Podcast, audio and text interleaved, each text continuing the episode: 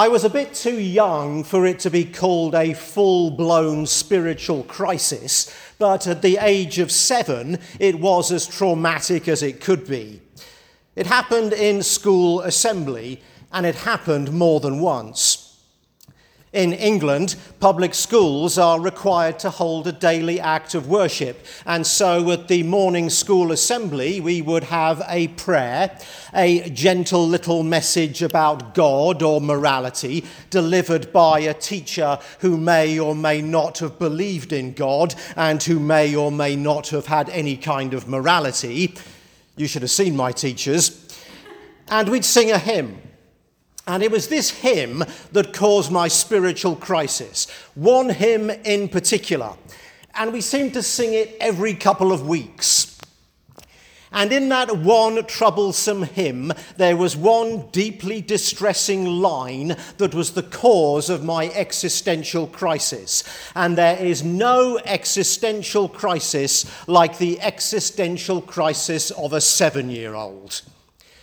It was a setting of Psalm 23. And the line that gave me my dark night of the soul was the first The Lord's my shepherd, I'll not want. Now, I'm seven, right? Uh, I don't know a lot about English grammar, and I know even less about the 17th century language of the King James Bible, which, of course, was the source of this hymn. So when I heard, The Lord's my shepherd, I'll not want, I failed to notice the semicolon after shepherd. The tune didn't help either.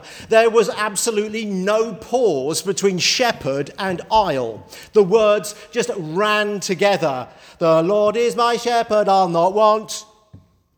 So, in my seven year old brain, I thought the meaning of the line was The Lord is my shepherd, that or whom I will not want. I mean, how else could you hear it? Uh, seriously, I can't tell you how much this messed me up. When other kids were lying awake at night thinking about pop music or football, I'd be trying to fathom the nature of God. If God is good and kind and loving like the rest of the hymn says he is, why would I not want God? The Lord is my shepherd, I'll not want. Who wouldn't want God if He lay you down in green pastures, made your cup run over, and ensure goodness and mercy shall follow you all the days of your life? The Lord's my shepherd, I'll not want. Seriously, it, it was years before I read a translation of Psalm 23 that made it clear that because God is my shepherd, I will want for nothing. I'll lack nothing. That I'll be complete, satisfied, full. Now we're talking. That shepherd, yes, I'll take that shepherd. That shepherd I really do want. And that shepherd I really do need because I've tried plenty of other things, and although they may give me pleasure, they don't give me contentment. Although they give me fun, they don't give me peace. Although they make me laugh, they don't make me safe. Those things don't answer the deep crisis in my soul. They don't tell me that I am limitlessly loved and unconditionally desired. They cannot be the source of my identity or the cause of my peace. That's not to pour cold water on those things. All of them are good and right and beautiful. I'm thinking of a, meaningful career, warm friendships, true relationships, good health, stimulating hobbies and pastimes, money and the things it can buy, these are God's gifts, but we can't expect them to fill us, satisfy us, complete us, shepherd us the way our Creator can. A shepherd who knows me inside out, who sees my darkest motives and still loves me without limit. That shepherd I want and need. A shepherd who will forgive me anything out of sheer, dogged, stubborn, unconditional love. That shepherd I want and need. A shepherd who will go to any lengths to find me, rescue me, and make me safe. That shepherd I want and need. The pandemic has taught us many, many things, whole volumes of truth. One of the most important is our sheep likeness, our vulnerability. All it took was something so small we can't even see it, and so inevitable that it was bound to happen one day to show us what little power we human beings really have something you can't even see without a microscope, but it has devastated the human race. We are sheep needing a shepherd. I used to love the Hans Christian Andersen story, The Emperor's New Clothes. When I was small, I had a wonderful edition of it. Like all good children's books, it was made memorable by the pictures. And like all good children's books, it demanded to be read every day for months. I used to love the humbling of the emperor, so full of himself that a little piece of flattery by two conmen could persuade him to believe in a set of clothes that didn't exist and how I would giggle at the last picture in the book the pompous emperor striding grandly through the streets wearing just his crown and his underwear. Andersen published that story in 1837, but it is weirdly modern and if you wanted to compare today's Western world with a character in a fairy tale, you could probably not pick a better one than this narcissistic emperor. It took a lot to show us the foolishness of our pride. It took the pandemic to reveal the dark horror that we're not in control. But if we could receive this revelation as a gift, if we could embrace it as a liberating grace, then we would be profoundly changed. Our self image, our pride, our false sense of security would all be exposed. They are the emperor's new clothes. And so we try to pretend like it was nothing, a temporary blip, a momentary dip in our ever upward trajectory. The pandemic, though, is different. It refused to go away after a few weeks. 13 months after restrictions were imposed, we are still not in charge, and we may never be.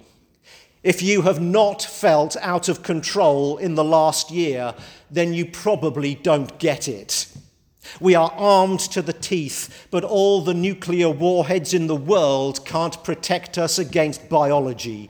All the economic expertise of a sophisticated nation is not powerful enough to prevent millions of people being thrown into poverty by something we can't even see. But along with this vivid and lethal vision of our helplessness against outside forces, we have been rocked by dark inner truths. We've seen repeatedly that we have no power over our human natures. The capacity of the human heart to perform acts of evil still shocks us. It shouldn't, after the bloodbath of the 20th century, we should know by now that we have a magical ability to mess things up. In the last year, we have been shocked to discover what happens when a society has allowed itself to fracture into alienation without common values or even a common understanding of what is true. All the collected wisdom of centuries of democracy is powerless in the face of human resentment, fear, and hate. And we've learned that human depravity is not just confined to fists flying, boots kicking, and weapons firing, but also in the seemingly mundane, emotionless, calm application of a knee to a neck for nine and a half minutes. If you have made it through the last 12 months with your faith in human nature intact, you've not been paying attention. We need a shepherd. We are born with fatal flaws. We organize our lives to limit the risk of accidents, but we have no power over the laws of nature or the actions of other people. We can predict the weather, but we can't control it. We understand how earthquakes happen, but we can't prevent them. We can prolong life, but we can't avoid death. We can create wealth, but we are unable to manage it so that everyone has enough. We can split the atom, but we are powerless to resist the urge to apply that knowledge in a way that can destroy the globe. There's so much we can do, and yet we remain powerless to change ourselves. We can conquer space, but not our hearts. We can tame all kinds of animals, but not our tongues. We perform heroic deeds of sacrifice and love, but also act with unspeakable cruelty. I don't want to leave you this morning with a sense of heaviness uh, or guilt because our frailty is not the last word. The last word is grace. The final message is hope. The ultimate symbol bellowed throughout creation is love. The Lord is our shepherd, and we shall lack nothing, even if we have to be stripped of so much before we can see clearly what's important. So let's take a stroll through green pastures, beside still waters Let's have our souls revived and guided along right pathways. There is hope for us. There is a future because of our shepherd. Let us take courage that we can walk through the valleys of the shadow of death and fear no evil. Let's sit at table, have our hearts, our heads anointed with oil and watch as our cups are filled to overflowing. Let's do this because the Lord is our shepherd. We shall not be in want. He is with us. His rod and his staff comfort us. Surely goodness and mercy, like two little dogs, shall follow us all the days of our lives. And as if all that wasn't enough, we will dwell in the house of the Lord forever. I saw it this week in the Dallas Convention Center, which is the temporary home for thousands of teenage boys who have walked literally through many valleys in the shadow of death, poverty, and violence. Two and a half thousand miles of walking through valleys and over hills and through all types of torrid terrain to get to these United States. I saw boys from Nicaragua, Panama, El Salvador, Honduras, and Guatemala lying on their cots reading Bibles. I saw some in a group listening to a Bible teacher while they followed along in their own copies. Now, there is good news. There is the Good Shepherd. There is the one who has guided, protected, and led to safety a new start, a future. You see, this is a psalm of motion.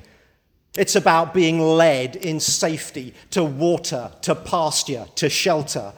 The life in God's flock is a life of journey, of progress, of growth. Everywhere you go, there's goodness and mercy following you. Turn the corner, there's goodness and mercy right in front of you. Get up tomorrow morning and there's goodness and mercy waiting for you by your bed, following you to the bathroom, sitting with you at breakfast. Wherever you go, there is goodness and mercy. For the Lord is our shepherd, that we will indeed want. Amen.